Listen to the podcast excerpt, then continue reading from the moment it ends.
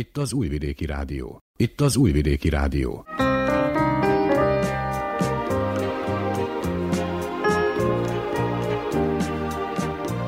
Egészségügyi mozaik.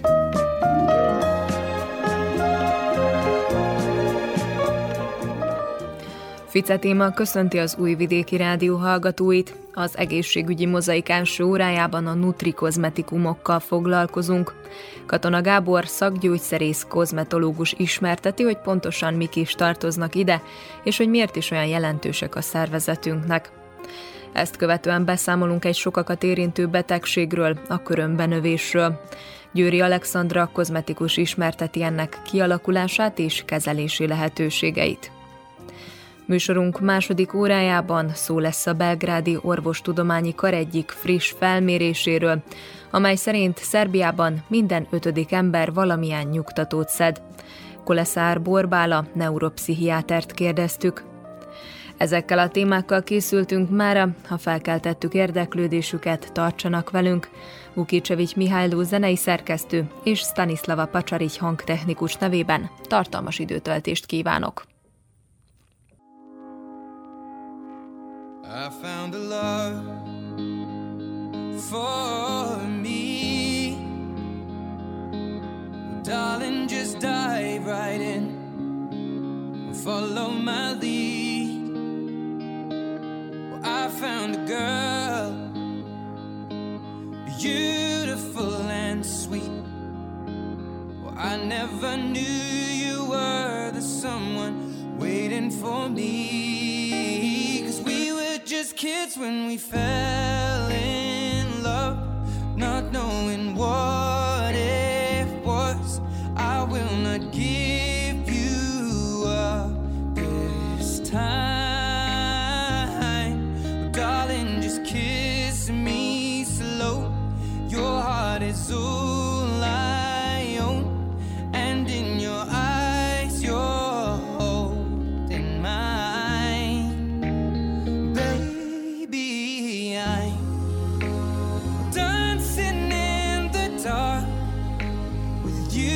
between my arms. Barefoot on the grass, we're listening to our favorite song. When you said you looked a mess, I whispered underneath my breath, but you heard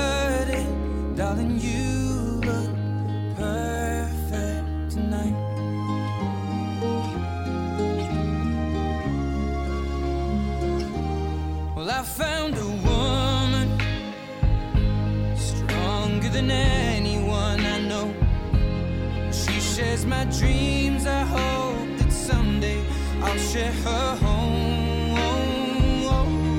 I found a love to carry more than just my secrets, to carry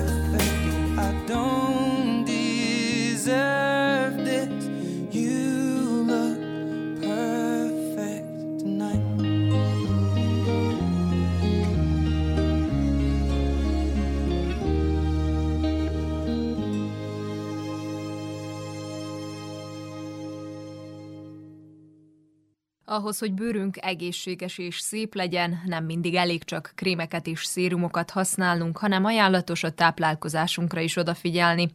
A nutrikozmetikumok szervezetbe juttatása ugyanis szintén hozzájárul a bőr és a haj ápolásához. Katona Gábor, szakgyógyszerész, kozmetológus ismerteti a legfontosabb tudnivalókat a nutrikozmetikumokról.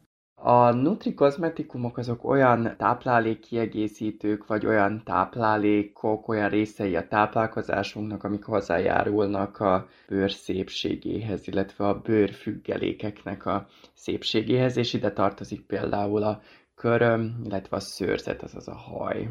És mik tartoznak ebbe bele? Igazából ide tartozik minden vitamin, ásványi anyag és minden olyan bioaktív anyag, ami hozzájárul a szervezet normális fiziológiás működéséhez, ugyebár, hiszen a bőrön, illetve a bőrfüggelékeken azért elég gyorsan meglátszódik, hogyha valami nincs rendben a, a szervezetben, de egyébként lehet őket kategorizálni, és igazából ide tartozik minden olyan anyag, aminek antioxidáns hatása van, legyen az, ahogy te is említetted, vitamin, vagy ásványi anyag eredetű, vagy valamilyen növényi bioaktív hatóanyag. Minden olyan anyagot is ide sorolunk, ami különböző élelmiszerekben jelen lehet, ami csökkenti a szervezetben az általános gyulladási faktorokat, hiszen azért a különböző bőrproblémák, mint például a pattanás, az ekcéma, a szeboroikus dermatitis vagy a rozacea, ezek mind-mind gyulladásos eredetű betegségek, és hát a harmadik kategória pedig az úgynevezett írhapótlók, elég furán hangzik, de ezek az anyagok, például a kollagén és hialuronsav nagyon fontos részét képezi a, a dermisznek, azaz magyarul a, az írhának, és hát ezek közül némelyiket táplálék útján is tudjuk pótolni, azaz felszívódása kerül a bérrendszerbe, és el tudnak jutni például a bőr középső rétegébe is. Szerintem akkor ezeket a csoportokat fejtsük ki bővebben. Az elsőben, másodikba, harmadikba pontosan mi tartozik, és hogyan is kellene azt bejuttatnunk a szervezetünkbe, mert nyilván van, amiket maga a szervezet is előállít, de gondolom nem elegendő mennyiségben. Az antioxidánsokat és minden antioxidáns hatás, vagy a szervezetbe antioxidánsá váló anyagot azért szeretjük pótolni nutrikozmetikumok formájában, hiszen például a bőröregedés 80%-áért pont a szabadgyökök tehetők felelőssé. Ezek a szabadgyökök termelődnek a szervezet anyagcseréje közben is, de legnagyobb százalékuk például UV-sugárzás hatására jön létre a bőrbe, tehát hogyha napozunk,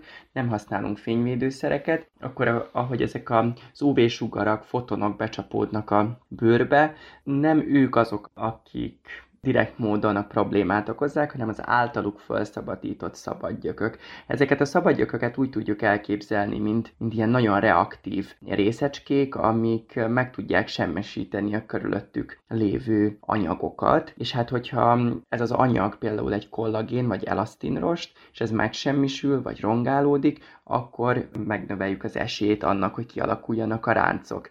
Persze nem csak esztétikai vonatkozása van a szabadgyököknek, hogyha egy szabadgyök DNS láncot sért meg, akkor viszont különböző mutációk is létrejöhetnek, és ezért is mondjuk azt, hogy az UV-sugárzás, a napozás az kancerogén hatású dolog, tehát ezért is mondjuk, hogy a szolájum és a mértéktelen napsugárzás például bőrákot is okozhat.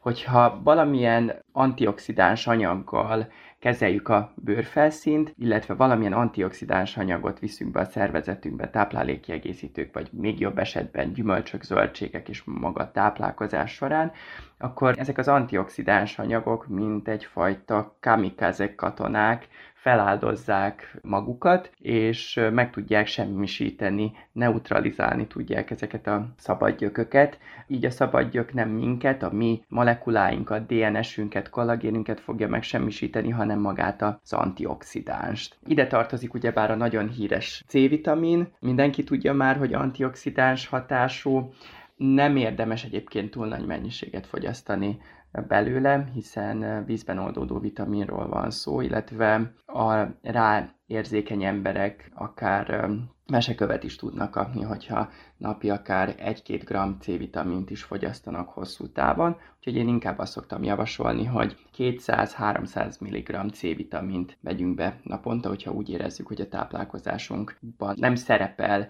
elég mennyiségű friss zöldség és gyümölcs. Ide tartozik ugyebár az E-vitamin, nagyon jó kombinálni egyébként ezeket az antioxidáns anyagokat, hiszen például az E-vitamin az egy zsírban oldódó vitamin, egészen másmilyen molekulákat tud megvédeni a szervezetünkben, ez milyen, mint például a C-vitamin. Növényi eredetű antioxidánsokról is beszélhetünk, ide tartozik például az zeaxantin, ami a brokkoliban van jelen, vagy a paradicsomban lévő likopén, akkor a resveratrol nevezetű hatóanyag is ide tartozik, ami a vörös szőlőben van jelen, illetve még nagyon fontos nutrikozmetikumnak számít a sárga színanyag, a különböző narancsárga színanyag a különböző növényekben, a karotenoidok. Bizonyított tény, hogyha a nyári szezon előtt egy-két hónappal megfelelő mennyiségű karotént viszünk be a szervezetünkbe, akkor statisztikailag tud csökkenni a bőrkárosodása nyári időszak alatt, illetve az elején említetted, hogy talán ide tartoznak a különböző nyomelemek is. Igen, ez így van, a szeléncink, mangán vagy a rész például nagyon fontos szerepet játszik a bőr megfelelő működésében. Nekik nincs direkt antioxidáns hatásuk, de a szervezetben léteznek különböző enzimek, nagyon bonyolult molekulák, amelyeknek van antioxidáns funkciójuk. Na, ahhoz, hogy ezt a funkciót be tudják tölteni, nélkülözhetetlen hogy a szervezetben megfelelő mennyiségű szeléncink, mangán vagy réz legyen jelen. És esetleg vannak-e arra utaló tünetek, hogy ezekből az antioxidánsokból esetleg hiány van a szervezetben? Nincs különös jelük, kivéve például a különböző vitaminokat, hiszen beszélhetünk hipovitaminózisról, ugyebár a leghíresebb hipovitaminózis az a C-vitaminnak a hiánybetegsége, a skorbut, nincs külön jele, illetve annak se fogjuk külön jelét látni, hogyha akuttan természetesen, hogyha ezeket a vitaminokat, antioxidánsokat elkezdjük bevinni a szervezetünkben, mondom, legjobb táplálkozás útján, de hát a mai világban ezt elég nehéz megtenni, úgyhogy szorgalmazunk egyébként némely esetben a táplálékkiegészítőknek a fogyasztását is. Ezt úgy tudjuk elképzelni, mint a mindennapi 30 perc sétát. Tehát a 30 perc sétától senki se lesz fit vagy izmos, de bizonyított tény, hogy a mindennapi 30 perc séta például megvédi a szívünket és a szív ér rendszerünket a különböző károsodásoktól, illetve csökkenti a sztróknak az esélyt. Tehát, hogy kicsit holisztikusabban kell hozzáállni ezekhez az antioxidánsokhoz, és azért kell őket fogyasztani, hogy a következő 10-20-30 évben is megfelelő minőségű legyen a szervezetünk, ezáltal a bőrünk is. Igen, egyébként olyan érdekes, hogy nutri kozmetikum, és valahogy az embernek nem a táplálék jut erről elsőként az eszébe, hogyha már kozmetikum, de nagyon érdekes. Egyébként nekem az jutott eszembe itt, amikor felsoroltad ezeket, hogy miben mi van, hogy én például lépten nyomon az interneten abba botlok, hogy ugye a piros bogyós gyümölcsök, hogy abban van a legtöbb antioxidáns hatóanyag, erről mit tudsz? Igen, egyébként amikor soroltam fel a növényi bioaktív antioxidáns anyagokat, akkor az antociánok maradtak ki, és az antociánok azok, amelyek a piros bogyós gyümölcsöknek megadják azt a kimondottan ciklámen sötét, ciklámen bordós színüket, és hogyha megnézzük, akkor a, a paradicsomban lévő likopén az az anyag, ami a paradicsomnak a piros színét adja. A karotenoidok azok, amelyek a különböző zöldségeknek, gyümölcsöknek megadják a tipikus narancsárga színét, a proantociánok azok, amelyek megadják a piros bogyós gyümölcsöknek a ciklámen színt, tehát úgy is megjegyezhetjük, hogy a különböző színű, kimondottan színes zöldségek, gyümölcsök mind gazdagok ezekben a bioaktív összetevőkben. coffee, I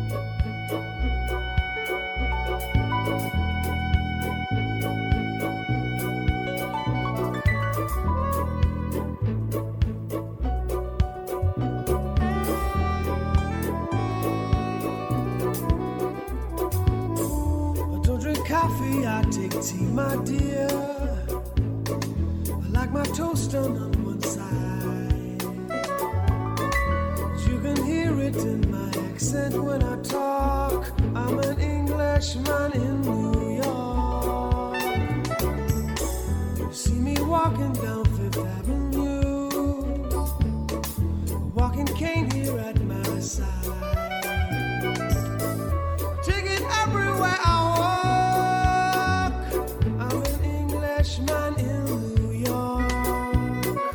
Whoa.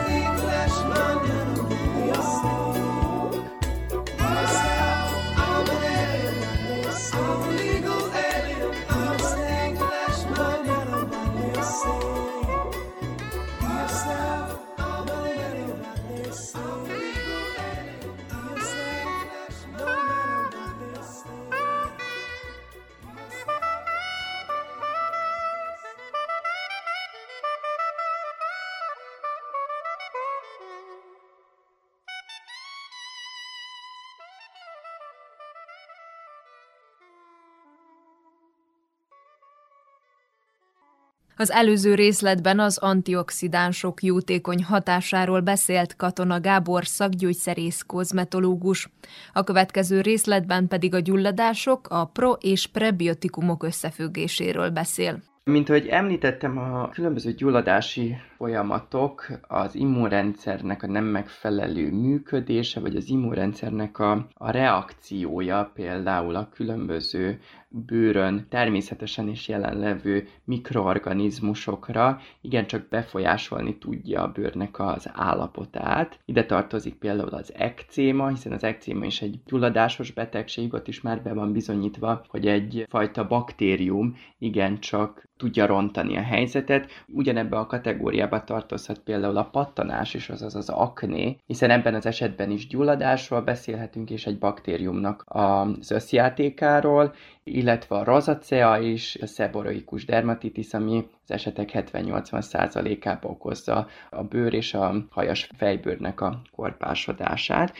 Úgyhogy pont ezek a bőr problémák miatt érdemes például különböző probiotikumokat fogyasztani, hiszen a különböző probiotikumos, prebiotikumos termékek, illetve táplálékaink, mint például az erjesztett, fermentált ételeink, a savanyú káposzta, különböző napon savanyított élelmiszerek, tejtermékek, jogurtok, kefír, sajt, ezek mind gazdagok egyrészt prebiotikumokban, amelyek a jótékony baktériumoknak a tápláléka, illetve magukban a probiotikumokban is, amelyek maguk a jó baktériumok, hiszen hogyha a bérrendszerünk megfelelően működik, és a benne található élő flórának a mennyisége és minősége megfelelő, akkor az immunrendszerünk állandóan egyfajta edzésben lesz, és hogyha az immunrendszerünk megfelelően működik, akkor megfelelő módon fogja tudni felismerni ezeket a különböző bőrön élősködő jó vagy rossz baktériumokat megfelelően fog majd tudni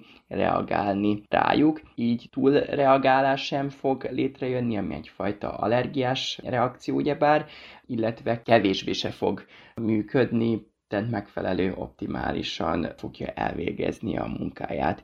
Ugyanilyen gyulladás csökkentő kategóriába tartozhatnak például az omega-3 zsírsavak is, hiszen a szervezetben, hogyha nem megfelelő az omega-3 és omega-6 zsírsavaknak az aránya, ez az egyensúly belbomlik, és hát az 21. század emberének a szervezetében igencsak fel van borulva ez az omega-3 és omega-6 zsírsav arány, akkor statisztikailag tudjuk megnövelni annak az esélyét, hogy a szervezetben valamilyen gyulladás alakuljon ki, vagy egy gyulladásos folyamat kiváltó okára sokkal nagyobb, intenzívebb reakciója lesz a szervezetnek. Ennek a gyógyszertanába, biokémiájába most annyira nem szeretnék belemenni. A lényeg az, hogy attól függetlenül, hogy egy étel gazdag különböző telítetlen zsírsavakba, oda kell figyelnünk arra, hogy ezek a zsírsavaknak az aránya inkább az omega-3 felé tolódjon el, mint sem az omega-6 felé, és hát ilyen olajok,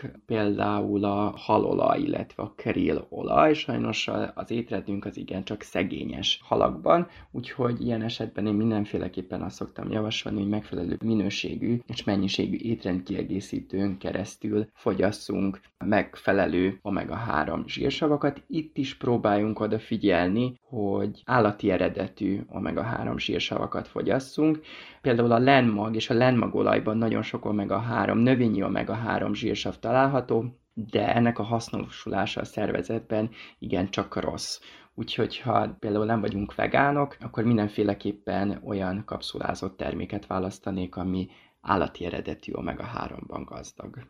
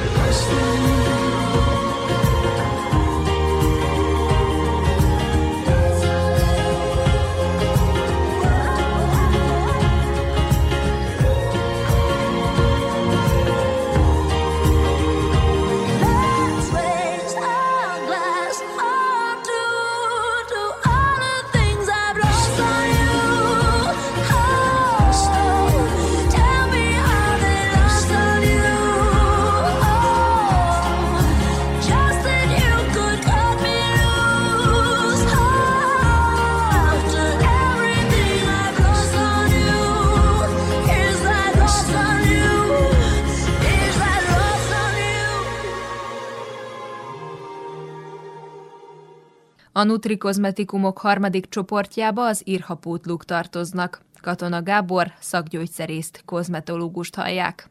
Hát a harmadik csoportba tartoznak az úgynevezett írha pótlók. Az írha a bőrünknek a középső rétege, ezért is szoktuk azt mondani, hogy kollagént, illetve hialuronsavat bőrön keresztül nem érdemes használni azért, hogy megállítsuk a bőröregedést. Egyébként a hialuronsavnak igenis megvan a helye a kozmetológiában is, nagyon jól vissza tudja hidratálni a bőrt, de a bőrnek a felső rétegét, hiszen ezek a molekulák nagyon nagy tömegű fehérje, illetve cukormolekulák, amelyek nem tudnak átjutni a bőr felső rétegén, ott a bőrfelszínen nagyon jó vissza tudják hidratálni, meg tudják akadályozni a felszíni dehidratáltságot, de nem tudnak pont a középső rétegbe eljutni. Pont ezért érdemes például kollagént és hidralizált kollagént fogyasztani, hiszen a bérrendszerünkön keresztül ezek fel tudnak, ezek a részecskék, illetve kollagén fragmentumok fel tudnak szívódni. Milyen kollagént? Hidralizált? Hidralizált, igen, kollagén, ami azt jelenti, hogy, mint ahogy említettem, a kollagén az egy óriás molekula, egy óriás protein, egy fehérje molekuláról beszélünk, és mivel egy nagyon nagy molekuláról van szó, ezért a szervezetnek időbe kerül és energiába, amíg ezt felbontja, ha egyáltalán fel tudja bontani. Sokkal jobb olyan kollagént fogyasztani, ami apró részecskékre van szabdalva, mert akkor a szervezetnek nincs akkora dolga vele, illetve már bebizonyították, hogy ezeknek a kollagén darabkáknak megvan a saját kis receptoruk a, bérrendszerünkben, és rögtön fel tudnak, direkt módon fel tudnak szívódni, és el tudnak jutni a szervezet különböző pontjába. Természetesen a kollagén azt nem fogja tudni, hogy ő most a bőrnek az írha, azaz dermis rétegébe kell, hogy eljusson, vagy a csontjainkhoz, vagy például a különböző ízületi részekhez, hiszen a kollagénnak itt is nagyon fontos szerepe van. Olyan szerepe van, mint egyfajta kenőanyagnak, ez miatt tudnak az ízületeink normálisan működni, úgyhogy nem meglepő az, hogy különböző étrendkiegészítők, amelyben kollagén található, inkább reklámozzák magukat egyfajta csonterősítőnek vagy ízületi erősítőnek, de tudnunk kell azt, hogyha a bőrünk egészségéért is és szépségéért szeretnénk tenni, akkor nyugodtan választhatunk ilyen termékeket is. Bizonyított tény, hogy a szájon át elfogyasztott apró darabokra vágott, kémiailag apró darabokra vágott kollagén, az um, serkenteni tudja a bőr természetes kollagén termelődését, illetve az is bizonyított tény, hogy az így elfogyasztott kollagén az belülről tudja hidratálni is a bőrt, úgyhogy mindenféleképpen javaslom a fogyasztását. A bőr természetes kollagén termelődése ugye a 20-as, 25 éves korunk körül kezd el csökkenni, a nők esetében inkább 20-21 éves korról beszélünk, míg férfiak esetében 25-27 éves korról, hiszen a tesztoszteron, a férfiakban termelődő tesztoszteron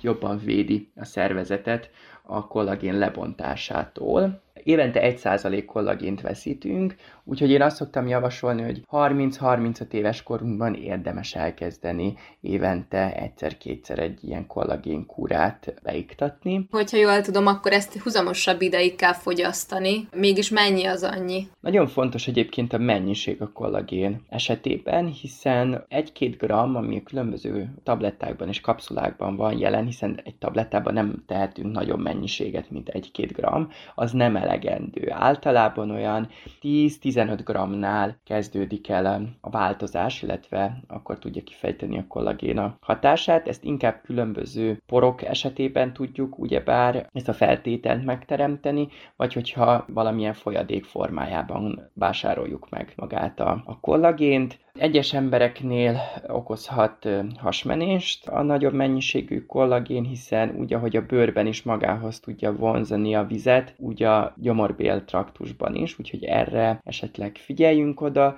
Ugyanúgy bizonyított tény, hogy az állati eredetű kollagén, hiszen valamilyen szinten egyes márkák a saját terméküket növényi eredetű kollagénnek vagy fehérjének árusítják, de ez csak marketing. Fogyasszunk hal, marha vagy csirke kollagént, Ma már egyébként nem okoz akkora nagy problémát megfelelő ízű terméket választani. 5-10 évvel ezelőtt még elég borzalmas ízű termékek voltak a piacon, ma már egyébként mindenki meg tudja találni a saját termékét, amit a testébe tud fogadni, hogyha fogalmazhatok így. Illetve még egy dolgot itt megjegyeznék a úgynevezett írhapótlóknál sokszor megesik az, hogy a kollagén mellé hialuronsavat is beletesz a gyártó. A hialuronsav egyébként nagyon rosszul szívódik fel a, a szervezetben, úgyhogy attól függetlenül, hogy a hialuronsav is az írha és a dermisznek egy fontos része, és ugyanúgy pótolni kellene. Ezt különböző étrendkiegészítők vagy táplálék során nem érdemes megtenni, mert nem tud felszívódni. Még nagyobb kapacitása van arra, hogy a vizet megkösse a gyomorbéltraktusba, úgyhogy még nagyobb baj tud okozni ilyen értelemben, azaz hasmenést, illetve az is bizonyított tény, hogyha hialuronsav esetében fogyasztunk apró, alacsony molekulasúlyú hialuronsavat, akkor az még különböző gyulladásos folyamatokat is el tud indítani a szervezetbe.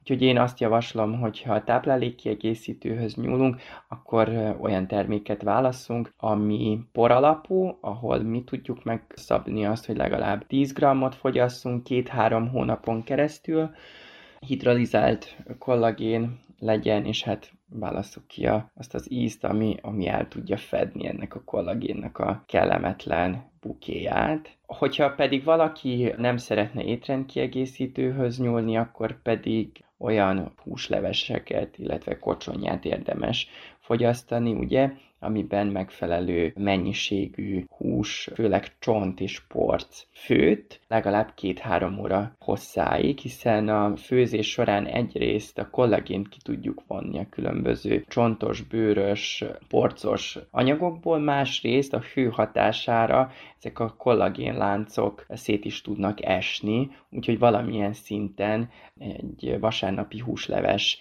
révén is hidrolizált kollagénhez juttathatjuk a szervezetünket. És az a kérdésem még, hogy itt, ahogy említetted, hogy tud hasmenést is okozni, tehát hogy az, aki mondjuk 10 grammot kezd el szedni, és hasmenése lesz, akkor az hagyja abba teljesen, vagy csak csökkentse az adagot? Ez a hasmenés, ez dózis függő, úgyhogy mindenféleképpen azt javaslom, hogy először próbáljuk meg 5 grammal, hogyha nem okoz pár napi problémát, utána növeljük meg 10 g-ra, egyes emberek 15-20 g-ot is tudnak fogyasztani kollagénből, valaki egyáltalán nem érzékeny, vagy az emésztőrendszere nem érzékeny a kollagénre, valaki pedig 5 g után is hasmenésben fog szenvedni. Próbáljuk el azt a megfelelő mennyiséget. Biztos vagyok benne, hogy a napi 2-3 g vagy 5 g kollagén is rosszat nem fog tenni a szervezetünkkel, de a különböző kutatások, stadik mind-mind azt bizonyították be, hogy olyan 10 g körül kezdi el a kollagén két-három hét, egy hónap után megmutatni, megmutatni magát,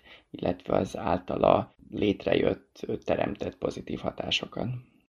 Legyen a Vajdasági RTV mellett bárhol és bármikor. RTV az önokos telefonján. Értesüljön azonnal a legfontosabb hírekről. Nézze és hallgassa műsorainkat, amikor önnek megfelel. Tájékozódjon műsorkínálatunkról. A Vajdasági RTV mindenhol és mindenkor önnel. Az Android alkalmazás az rtv.rs honlapon érhető el.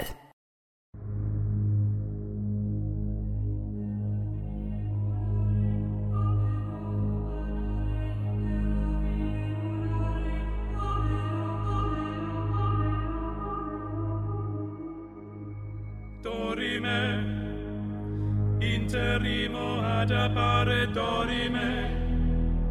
Ameno, ameno, lancire, lanciremo, dorime.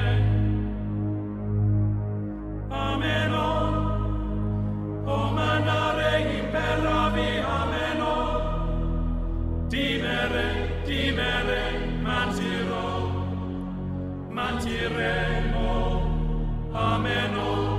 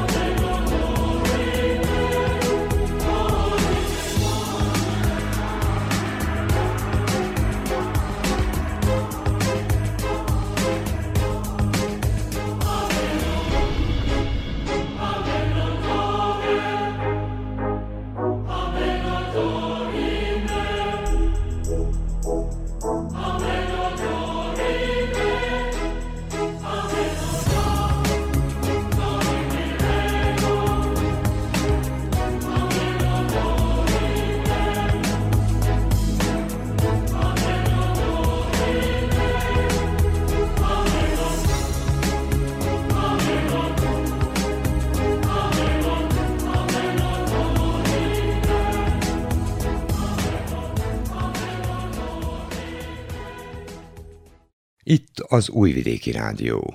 Az egyik leggyakoribb körmöt érintő betegség a körömbenövés, kialakulásáról és kezeléséről Győri Alexandra kozmetikus nyilatkozott. Valójában ez a körömbenövés azt jelenti, hogy a körömszélek belenőnek a körömsáncba, tehát az oldalsó részbe, főleg a lábújakon jellemző ez. Ez lehet öröklött, tehát valaki már kiskorában így állnak a körmei, történet ennek kialakulása, akár a szűk cipőknek a viselése folytán, vagy azért, mert valaki nem helyesen vágja le a körmöt. És ez mit akar, hogy nem helyesen levágni a körmöt? Sokan vannak, akik nem elégedettek a körömformával, mondjuk azt, hogy kiszélesedik a szélén, és akkor lekerekítik, az okozhat ilyen benövéseket. És nem szabad túlságosan lekerekíteni, mert akkor ez fog történni, hogy túlságosan belenől a körömsáncba. És akkor mondjuk azoknál, akiknél már gyerekkorban is előfordul, gondolom, azt akkor onnantól kezdve kell kezelni? Így van. Az fontos, hogy akkor szakember megnézze, és akkor ő esetleg elmagyarázza a szülőnek, hogy hogy kell vágni, vagy hogy járjanak esetleg esetleg kezelésre már kiskorban, mert ugye komoly problémákat tud okozni, hogyha az begyullad, és komoly fájdalommal jár. És esetleg tudsz olyan információkat, hogy a lakosság hány százalékát érinti ez a probléma? Pontos információt nem tudok, de viszont a munkám során sok ilyen emberrel találkozok, meg valójában az én körmöm is ilyen, úgyhogy saját tapasztalatom is van. Az enyém az öröklött, tehát nekem kiskoromtól kezdve ilyen a körmöm, de viszont amit látok, hogy a vendégek, vagyis ez a nőknél nagy probléma, hogy a divatos cipők, a szűkorró cipőknek a viselése az okozhat ilyesmit. Ha valakinél ez megjelenik, akkor onnantól kezdve élete végéig jelen lesz ez a probléma? Tehát, hogyha mondjuk nem öröklött, hanem felnőtt korban jelenik meg hogyha felnőtt korban jelenik meg, szintén ez valamennyire mégiscsak függ attól, hogy genetikailag milyen a körömnek az alakja, mert van olyan, amikor az helyre lehet hozni. Hogyha rendszeresen szakember kezeli, és mindig helyesen van vágva, vagy rendszeresen kell neki járni kezelésre, akkor megszüntethető a probléma. Na most, hogyha valaki elmegy kétszer kezelésre, és utána megint magának megoperálja a körmét, akkor az ugye hosszú távon nem működik. Ezek az otthon használatos tapaszok lehet, hogy ideig, óráig megoldhatják a problémát, hogyha az helyesen van fölhelyezve, és csak kicsi a benövés, de viszont akinek komolyabb problémája van, annak érdemes szakemberhez fordulni. De vannak most már olyan kezelések is, mint a körömszabályozás, ami mondjuk hosszabb távra jelenthet megoldást. Körömszabályozás mit jelent? Hát az egy másik fajta gyógypedikűr, mi ezt az egyszerű gyógypedikűrt végezzük, amikor ezeket a benőtt körmeket vágjuk ki. A köröm szabályozásnál pedig valamilyen, nem tudom pontosan, hogy milyen anyaggal, de egyenes irányba terelik a körmöknek a növekedését. Mondjuk azt egy pár hónapra megoldja a körömbenövési problémát, de utána megint rendszeresen kell járni kezelésre. Nagy a kiújulás veszélye? Tehát, hogy akkor nyilván igen, hogyha nem kezelik. Igen, hogyha nem kezelik, vagy nem figyelnek rá, hogyha továbbra is nem megfelelő cipőt viselnek, akkor ugyanúgy fennáll a veszélye. Melyik az a pillanat, amikor szakemberhez kell fordulni? Érdemes minél előbb, amikor a fájdalmat megérzik, érdemes jelentkezni. Sokan vannak, akik, hogy is mondjam, húzzák az időt, hogy úgy gondolják, hogy majd elmúlik, ahogy jött, majd úgy el is fog múlni. Viszont, hogyha már pirosodik, akkor és fájdalmas esetleg az okni fölhúzása, a cipő, ami korábban kényelmes volt, akkor érdemes jelentkezni egy szakemberhez, nem szabadna megvárni, hogy gennyesedjen. És mennyire fáj ez a kezelés?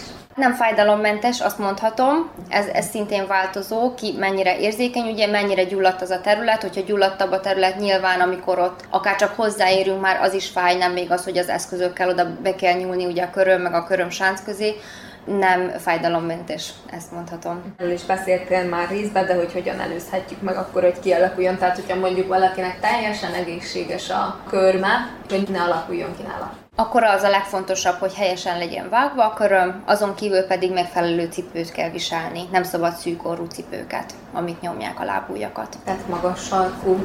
Magas sarkúból is ugye van több, csak azok, amik olyan szűkített orrúak, vagy hegyes orrú, az egyáltalán nem egészséges. Más deformitásokat is okozhat, ami szintén nem egészséges a lábnak, de viszont a körömre is ugyanúgy káros hatással van.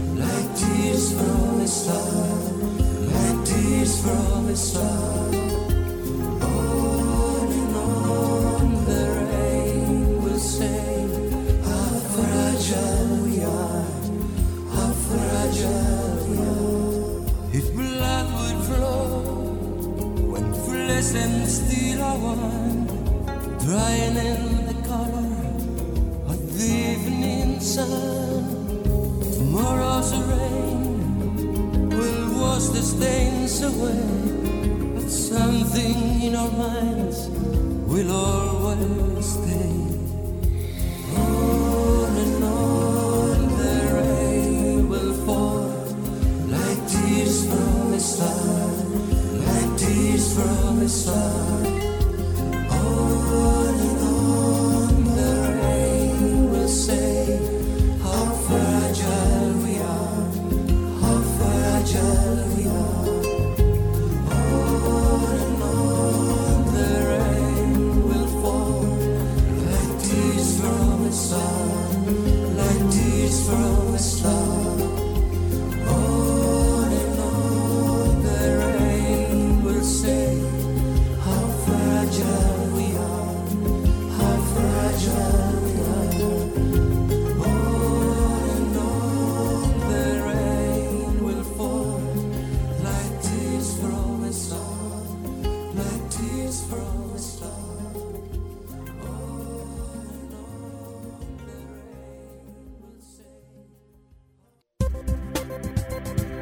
Kedves hallgatóink, tájékozódjanak a Vajdasági Rádió és Televízió megújult magyar nyelvű honlapjáról.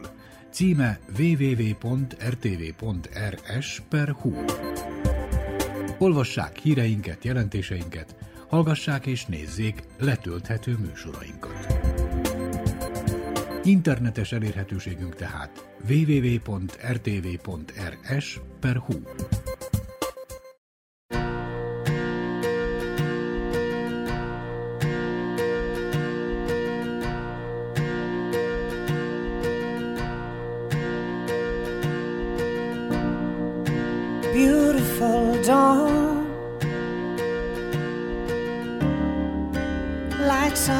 for me. There is nothing else in the world. I'd rather wake up and see with you. Beautiful dawn. I'm just chasing time again.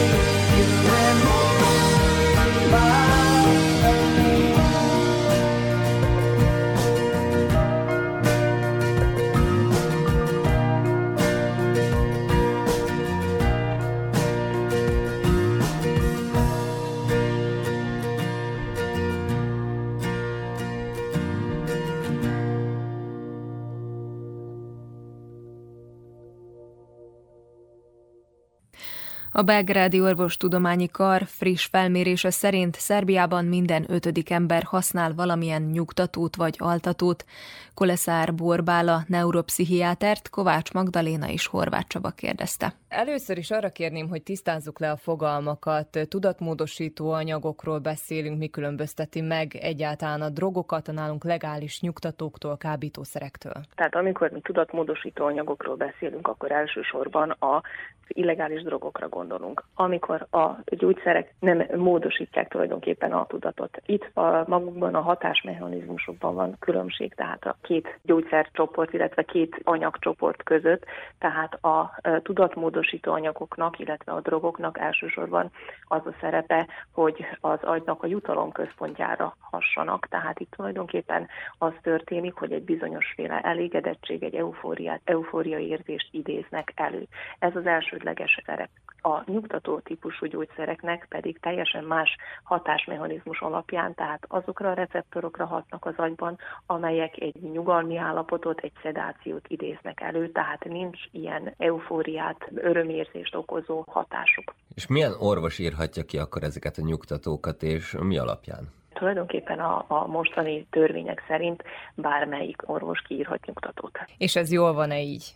Hát bizonyos esetekben igen, rendben van így azért, mert vannak olyan akut állapotok, nem hosszantartó állapotok, amikor bizonyos stressz után az embernek szüksége van pár napra, hogy lenyugodjon, és akkor nem rossz, hogyha elég, ha az általános orvoshoz elmegy, és akkor pár napig szed nyugtató típusú gyógyszert. Tehát nagy procedúra lenne az, hogyha ugye, hogy tudjuk, hogy hogy működik itt most a bejelentkezés, meg terminusok, stb., hogy hogy jusson el a páciens szakorvoshoz. Tehát magukat a nyugtatókat tehát bármilyenféle orvos kiírhatja. Azt mondta, hogy bizonyos fajta stresszek után nem árt néhány napig, hogyha a páciens használja ezeket a készítményeket. Például az egyik hallgatónk azt mondta, hogy őt a, a diszkó zene idegesíti annyira, hogy már reggel nyugtatóhoz nyúl. A másik hallgatónk azt mondta, hogy őt a piaci árak húzták fel ennyire. Magdussal témáztunk, és ő említett egy olyan nőt, akit például a, a sorozat filmben, amikor az Alejandro... Igen, megcsalja Rosalindát most csak egy példát ilyen, mondunk, ilyen. és Szóval- akkor a gyerekekkel mi lesz meg. Tehát ilyen dolgokon is, is annyira felidegesítik magukat, hogy akkor ilyen gyógyszerekhez nyúlnak. Tehát mi az az állapot, ami Ezek után semmi- igazolt? Ezek semmiképpen nem indikációk arra, hogy, hogy nyugtató gyógyszereket szedjen. Itt elsősorban arra gondoltam, hogy esetleg haláleset történik a családban, vagy ö, autóbalesetet szenved a páciens. Tehát ilyen dolgokra, amik valóban nem a mindennapi élet eseményei, nagyobb tragédiák, és ilyenkor tehát a, az ember, akinek nincsen semmiféle mentális problémája is, tehát tulajdonképpen idegesebb lesz. Ezek az esetek, amiket most felsoroltak, ez a pár dolog, itt már megmutatkozik az, hogy ezeknél az embereknél egy bizonyos típusú túlérzékenység jelen van, tehát itt a, az anxiozitásnak a szintje biztosan magasabb, mint ami a, hogy úgy mondjam, az átlagembernél, vagy a, amilyen kellene, hogy legyen, és ezért ilyen apróságok is tulajdonképpen elő tudják idézni azt, hogy egy pillanat alatt egy abnormális feszültség jelentkezik. Tehát amikor már ilyen apróságok napi szinten fölhúzzák az embert, itt már az azt jelenti, hogy itt egy generalizált feszültség van jelen, ami állandóan ott van, és tulajdonképpen ezek a pici kis ingerek, amik, amik mindennapi ingerek, tehát ezek is eh, elő tudják idézni azt, hogy kontrollálatlanul egy nagy feszültség keretkezzen. És ilyen esetekben nyilván az, hogy bedob egy nyugtatót a páciens, az nem oldja meg az adott problémát, csak kicsit Abszolút. elhalasztja. Abszolút. Én ilyenkor azt szoktam mondani, hogy a nyugtatók, tehát a nyugtatókkal elsősorban, ahogy mondtam is, egy-két nap nyugtató szedése az indikált, tehát olyan esetekben, amit az előbb is említettem.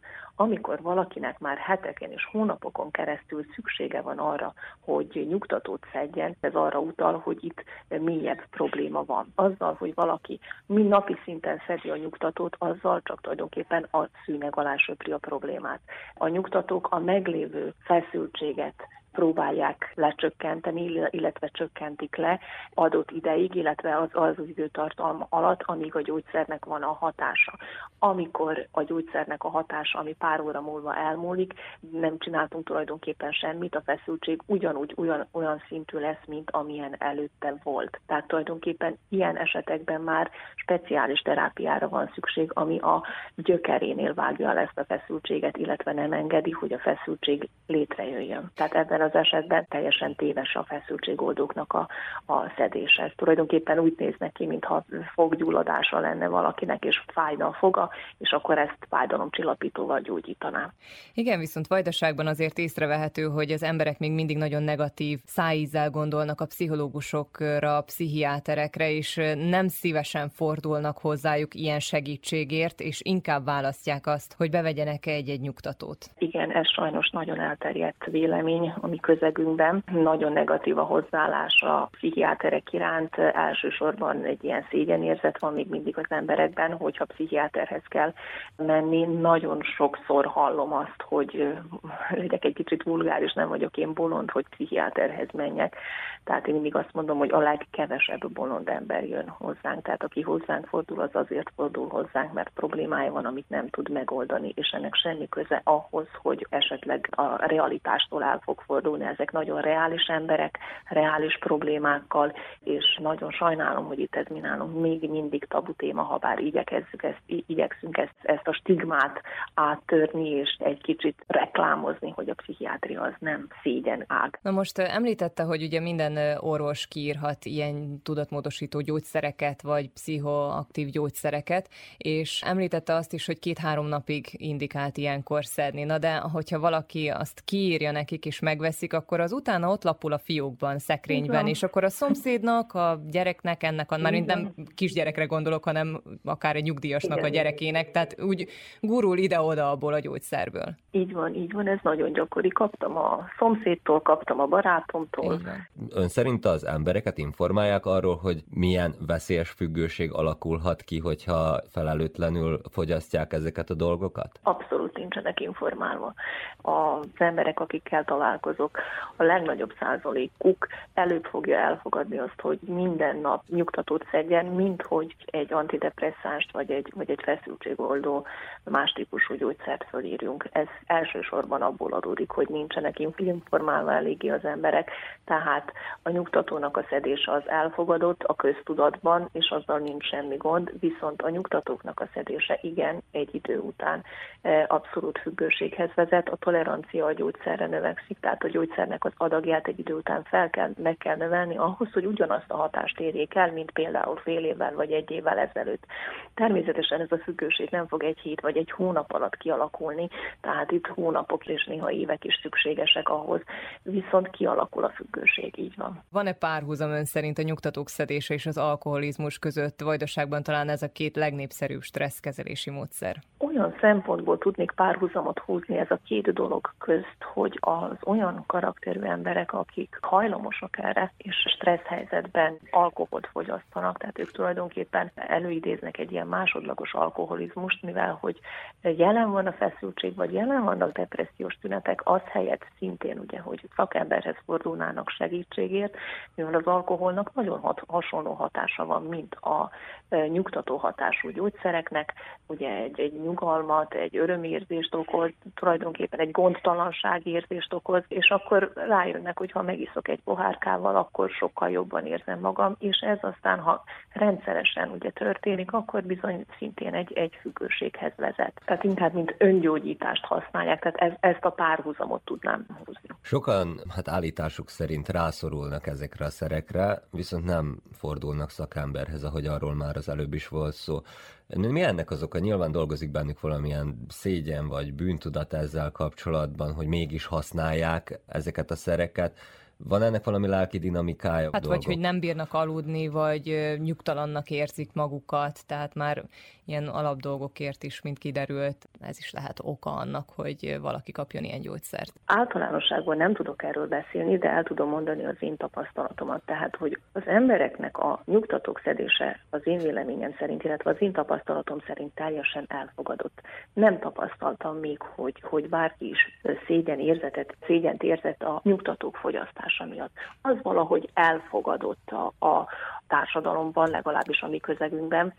Sőt, néha idősebb személyek beszélgetését hallgatva szinte megkérdőjelezik, hogy hát hogy, hogy te nem szedsz, hát miért nem szedsz. Nem, szégyenérzésről nem beszélnék.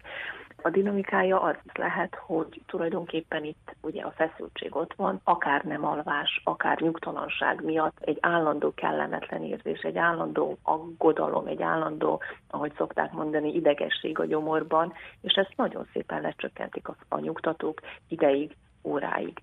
Az, hogy ez állandóan jelen van, megint azt mondom, hogy itt jelentkezik, vagy itt kezdődik az a probléma, hogy ez, ez a dolog gyógyítható. Tehát az embereknek a a nagy többsége még mindig elfogadhatónak tartja, hogy ideges. Így élünk, rohanunk, nincs elég pénz, aggódunk. Ezek a dolgok mind igazolják azt, hogy ő nekik nyugtatót kell szedni. És hogyha már itt tartunk, akkor ön szerint általánosságában, tudatában vannak -e ezek az emberek annak, hogy drogfogyasztók, vagy nem gondolnak a nyugtatókra, nem. úgy, mint, az, mint a többi súlyos függőséget okozó tudatmódosító szerre? Egyáltalán nem gondolnak rá. És ön szerint ezt valahogy nem lenne fontos tudatosítani bennük, hogy a függőség az függőség? Mindenképpen tájékoztatni kellene, több fórumot, több nyílt napot, hogy úgy mondjam, kellene tartani, többet beszélni róla. Megint csak azt mondom, hogy mi nálunk ez egy tabu téma, még mindig az embereknek egyszerűbb, hogyha egy-két nyugtatót, vagy egy-két doboz nyugtatót megisznak,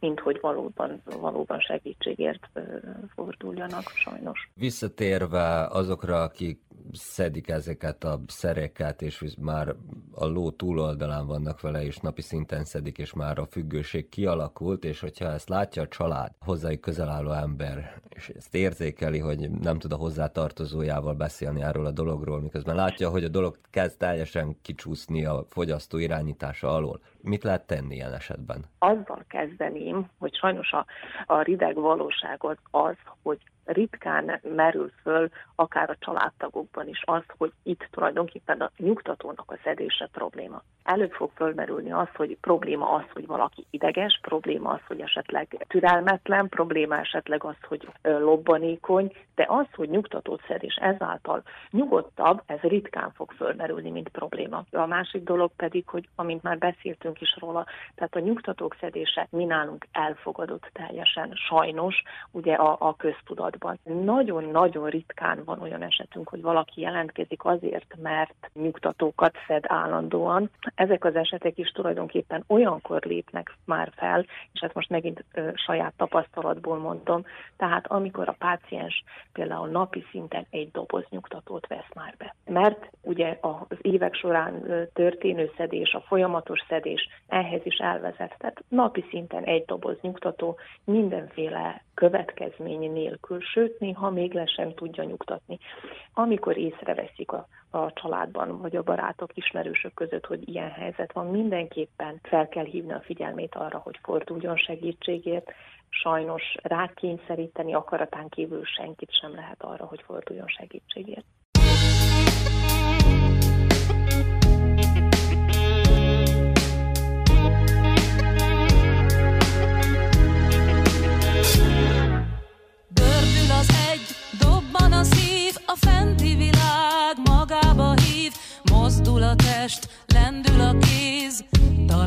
Madár szárnyat idéz, nyílik a kar, szállni akar, nyílik a szem, látni akar, nyílik a száj, szólni akar, nyílik a szív, téged akar.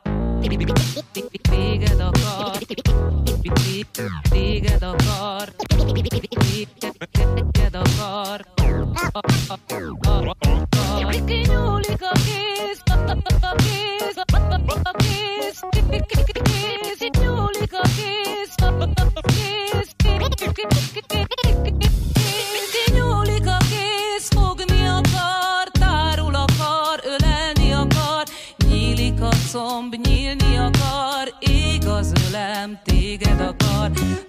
az egy, dobban a szív, a lenti világ magába hív.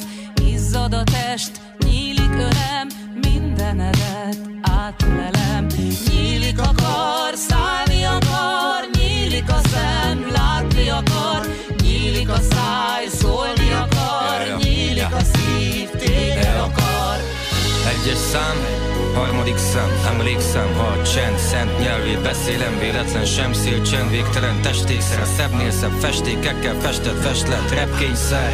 Tettek szült angyaloktól tanul, dúdolt a hold, ha nyitott a tudat, úgy minden úgy van, ahogy volt. Tisztán emlékszem a halára, öletbe épp, hogy befértem, azóta van, hogy a csend nyelvét folyékonyan beszélem. És szállok vele, mint a szél, tiszta szellem, tiszta vér, a közös ágyunk, megvetettem, a szándék, fedhetetlen. Ágyuk a fellegeket, bámuló szellemeket. Ma csak az a jó szó, amiben beleremeg a világ Fellassul és ízlik. A mostban azt hiszem a legszebb, hogyha nyílik. Durva az egy, dobban a szív, a fenti világ magába hív. Mozdul a test, lendül a kéz, talán madár szárnyat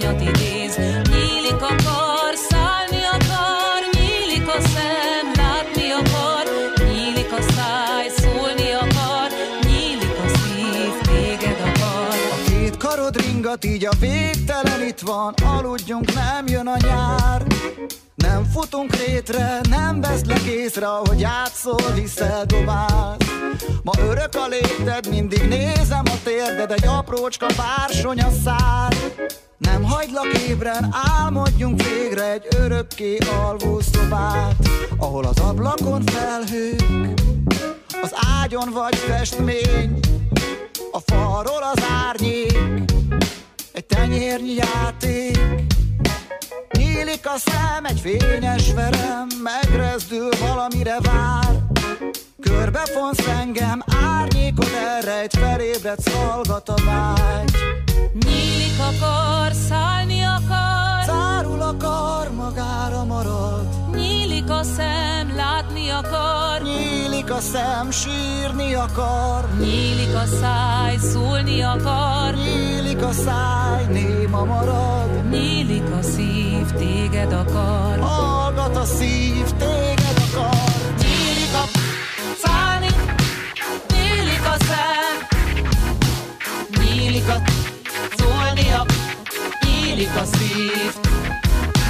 Nyílik a kar, szállni akar, nyílik a szem, látni akar, nyílik a száj, szólni akar, nyílik a szív, téged akar.